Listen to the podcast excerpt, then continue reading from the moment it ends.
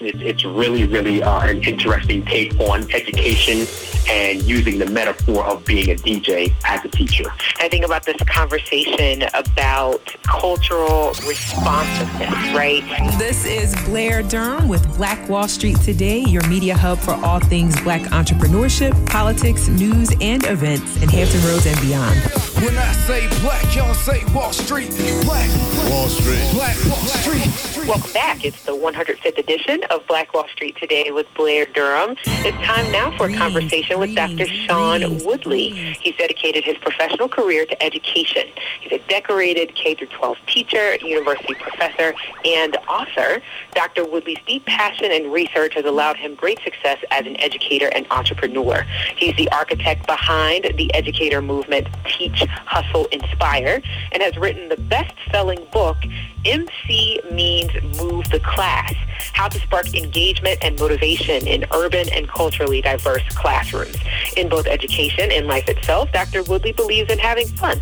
He educates with love, enthusiasm, motivation, and hustle. Welcome to the show, Dr. Woodly. How are you? I'm doing so well. Thank you so much for having me. I really, really appreciate the opportunity to share this space with you and engage in this conversation. Thank you. I appreciate you being here. Um, I am a retired educator. I worked in mm-hmm. an urban school environment, and so definitely excited to learn about the work that you're doing, partnering with school districts to provide this. I believe it's a, a much needed training. So if you would mm-hmm. talk a little bit more about the work that you're doing and the impact that you're having. Sure. Well, uh, what I do primarily is I help school districts, whether it is working with the district itself, whether it is working with a school or certain schools, or even at the teacher level. Sure. I help essentially at a, at a fundamental level, even the playing field. You know, a lot of times the way that we as educators are taught to teach our students, and a lot of times the ways that we as educators experience schools, it puts certain students at an advantage and others at a disadvantage naturally. Yes. Um, what my primary focus is is to work with schools that are mostly in urban and culturally diverse communities to help, as I mentioned, level that playing field, to shift the practices, to shift the thinking, to shift what we actually do and how we engage to unlock our students' intellectual treasure. A lot of teachers, I, I wholeheartedly believe, and I and I and you know, we get into the classroom, and I believe that every single teacher that walks through those doors wants to make a difference in the lives of their students. I believe that every single teacher wants to engage and capture and motivate their students in every way possible. But the tools that we have to do this are limited. And unless we shift that focus, unless we put those tools in the hands of the educators that so desperately need it, serving in urban and culturally diverse communities, someone is going to be disadvantaged. And nine times out of ten, it's going to be a student of color. Yes. I think about this conversation about cultural responsiveness, right? Mm-hmm. We're looking at the fact that, you know, our, our, our young black males are especially vulnerable. There's an mm-hmm. absence of black male teachers, and in that way, a lot of times the the uh, rapport building right? It, it, just isn't there. You know, you're talking mm-hmm. about, again, what you just highlighted, the fact that uh, the ways in which we've learned to teach don't necessarily speak to the lived experiences of the mm-hmm. individuals mm-hmm. that we're teaching. So what does something like your culturally responsive curriculum do for a teacher who is just out of touch? Not because, like you said, not because they want to be. They do want mm-hmm. to be different, but they're out of touch just by default. How, how does engaging with your materials uh, help them? Several ways. Uh, number one, by exposing them to the facts, and, and this is not just theory, but exposing them to the facts of how we are raised, how we experience life, and our experiences with school, be it positive or negative, impact what we do from the student side and from the teaching side. One of the big focuses of the development that I do with teachers, and it can vary from place to place and person to person, but we have a strong focus and groundwork in self-reflection um, to peel back the layers to uncover maybe any biases that we have. We all have them, but at what level and how is it impacting what you're doing in the classroom? We also have a deep dive into culture. A lot of times what happens is culture is thought of in regards to language, in regards to food, in regards to the clothes that we wear, even the music that we listen to. And unfortunately, when it stops there, we don't realize that those aspects of culture are often, are excuse me, are extremely surface. Yeah. Culture goes below the surface, several layers. When you start to get into concepts of time, mm. concepts of eye contact, concepts of brain function and how you make sense of the world, mm-hmm. now and how this affects cognitive processing. Mm-hmm. Now you begin to understand, all right, I see it this way. My students see that same exact thing, not in a bad way, just a different way. And a lot of times what we don't realize is that this this culture is essentially a lens through which we view and examine the world. And we operate from this. It's a set of unwritten rules. I, as a teacher, I operate from a set of unwritten rules. You, as a student, you operate from a set of unwritten rules. And when those don't align, now we have an issue. Now this is where forms of perceived disrespect come in from the teaching side or from the student side, operating from rules that are unwritten. And, and I'll give you a perfect example if you've ever been in a situation like you might be, let's say you go inside back when we back when we can go outside to a restaurant, you go inside to McDonald's, all right, mm-hmm. and you're standing in line. Facing the register, you're looking up at the menu, kind of decide, all right, I think I'm gonna get this uh, quarter pounder meal. Let me get let me get cheese on that. You're, you're processing, you know, what's going on, and you have a sense, you urge somebody behind you is standing too close. You you know you can just feel, you just feel when someone is in your space, and you look and you turn around and you immediately there's a side eye going. Why are you so close to me? Right. Excuse me, sir. Back up. That that concept of space. That concept of, of, of personal space is something that is at a cultural level. What that person did was violate your personal space. That is something that's a learned behavior that is cultural. Yep. But the thing about it is, no one ever sat down and told you, don't let anyone within that 36 inch bubble around you. Three feet. Everybody right. to say right. three feet. It's, it's a learned behavior. That learned behavior has an emotional charge to it. Sure. That experience that you just had at McDonald's with somebody standing too close to you, immediately it's it, it, it's whoa, hold, hold on, back up here. There's an emotion, boom, has an automatic reaction. Think about that now in space of when you translate that to the classroom where there's some sort of violation, even unintended. Your intent might be good, but the impact may work against you. So now that you have these emotional charges that occur one after the other after the other, that student is now be- becoming in a position where they are defensive or the opposite. That student says or does something to offend it's perceived disrespect that teacher. And now that teacher is in a position to discipline, unfortunately, that student. This is why we have an imbalance in the data as far as disciplinary actions for black students and students of color versus white students. A lot of that can be traced back to perceptions of what counts as respect and what doesn't. So you know, examine those things. Absolutely. Mm-hmm. And I'm just thinking, not to cut you off, but we can't mm-hmm. get you across this nation fast enough, right?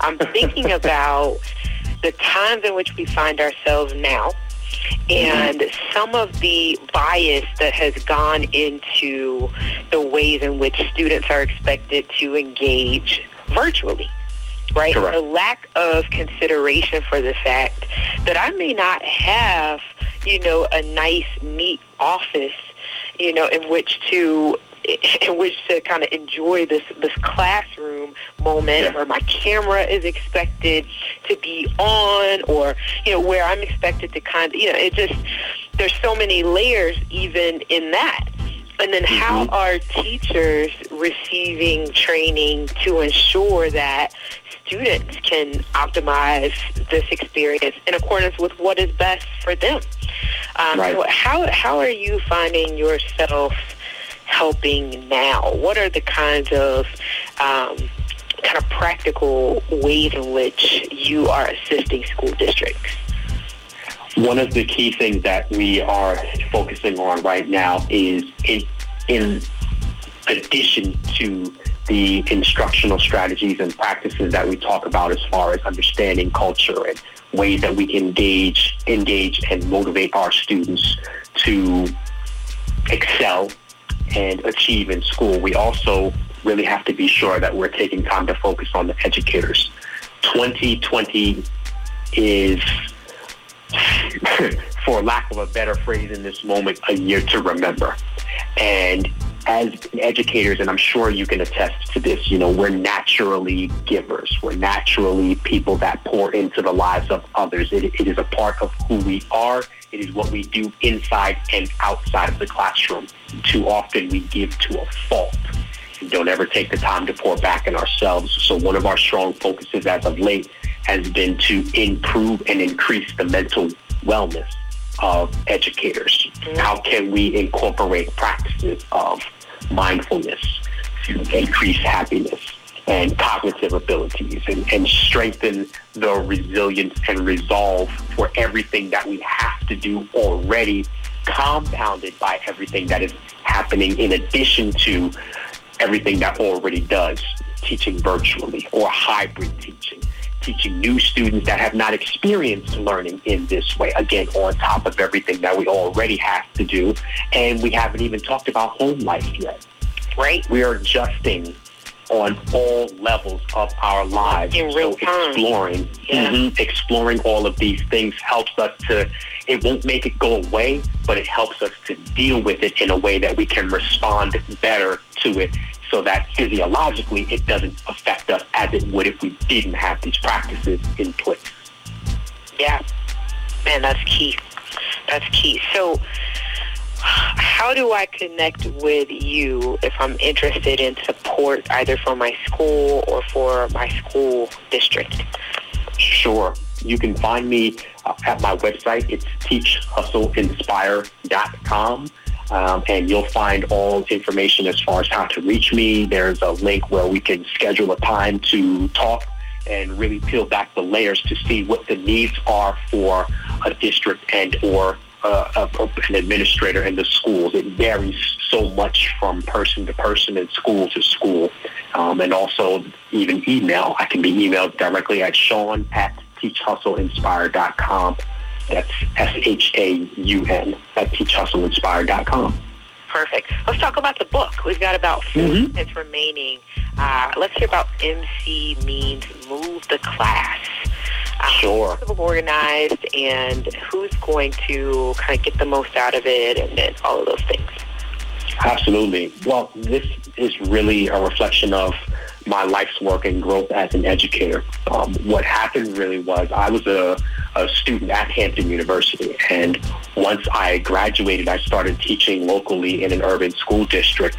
And while I was actually teaching full time, I was also working DJ. I used to actually DJ at WHOV coincidentally. Oh, wow. And Nice. hmm I um I was growing in both professions at the same time. You know, I'm, I'm growing year in and year out as a DJ, growing year in and year out as an educator. So I started to really uncover some similarities in both of those professions. You know, I'm in a one-to-many environment, trying to move the crowd and trying to move the class.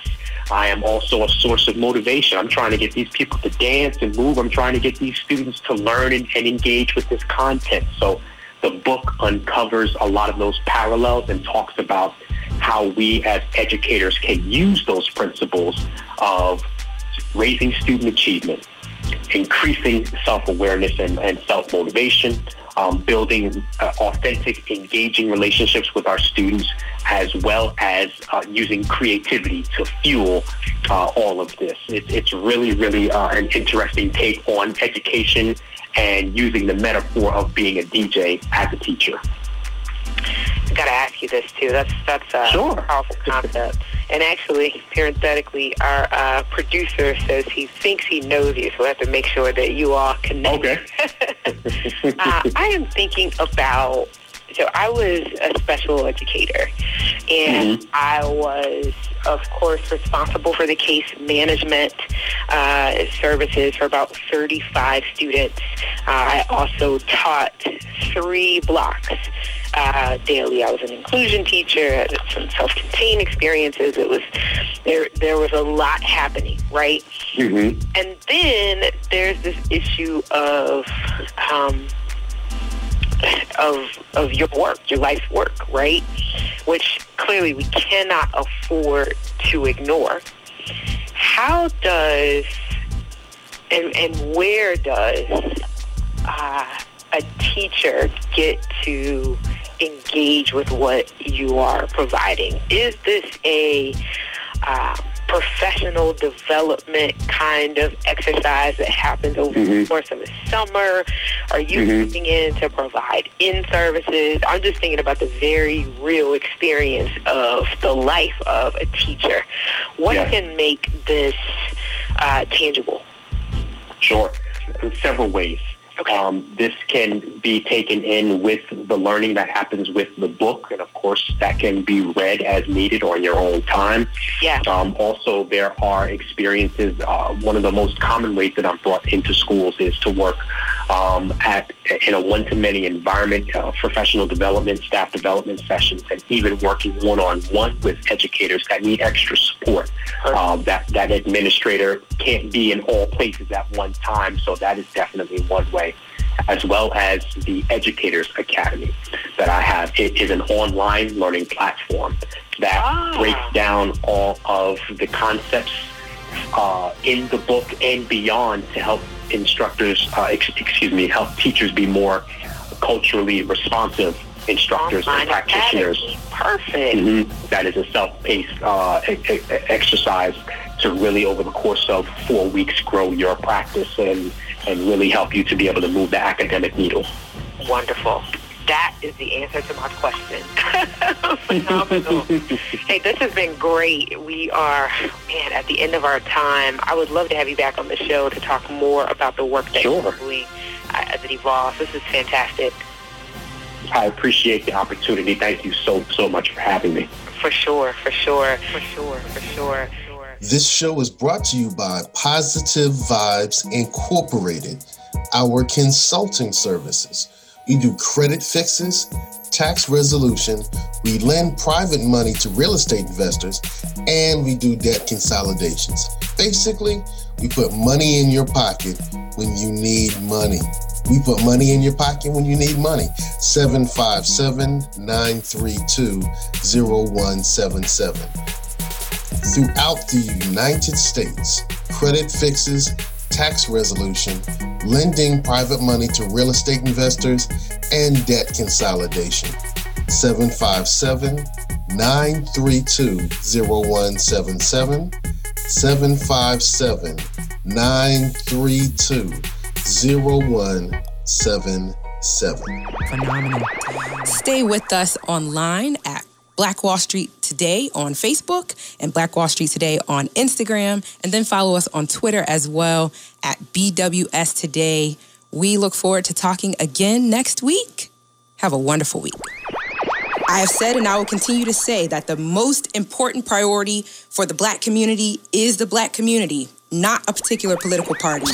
Phenomenal. Hey, yo, when I say black, you say Wall Street. Black, black Wall Street say black, you say Wall Street. Black, black.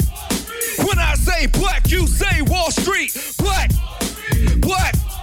When I say black, you say Wall Street. Black, black. Uh, Black Wall Street. Black Wall Street.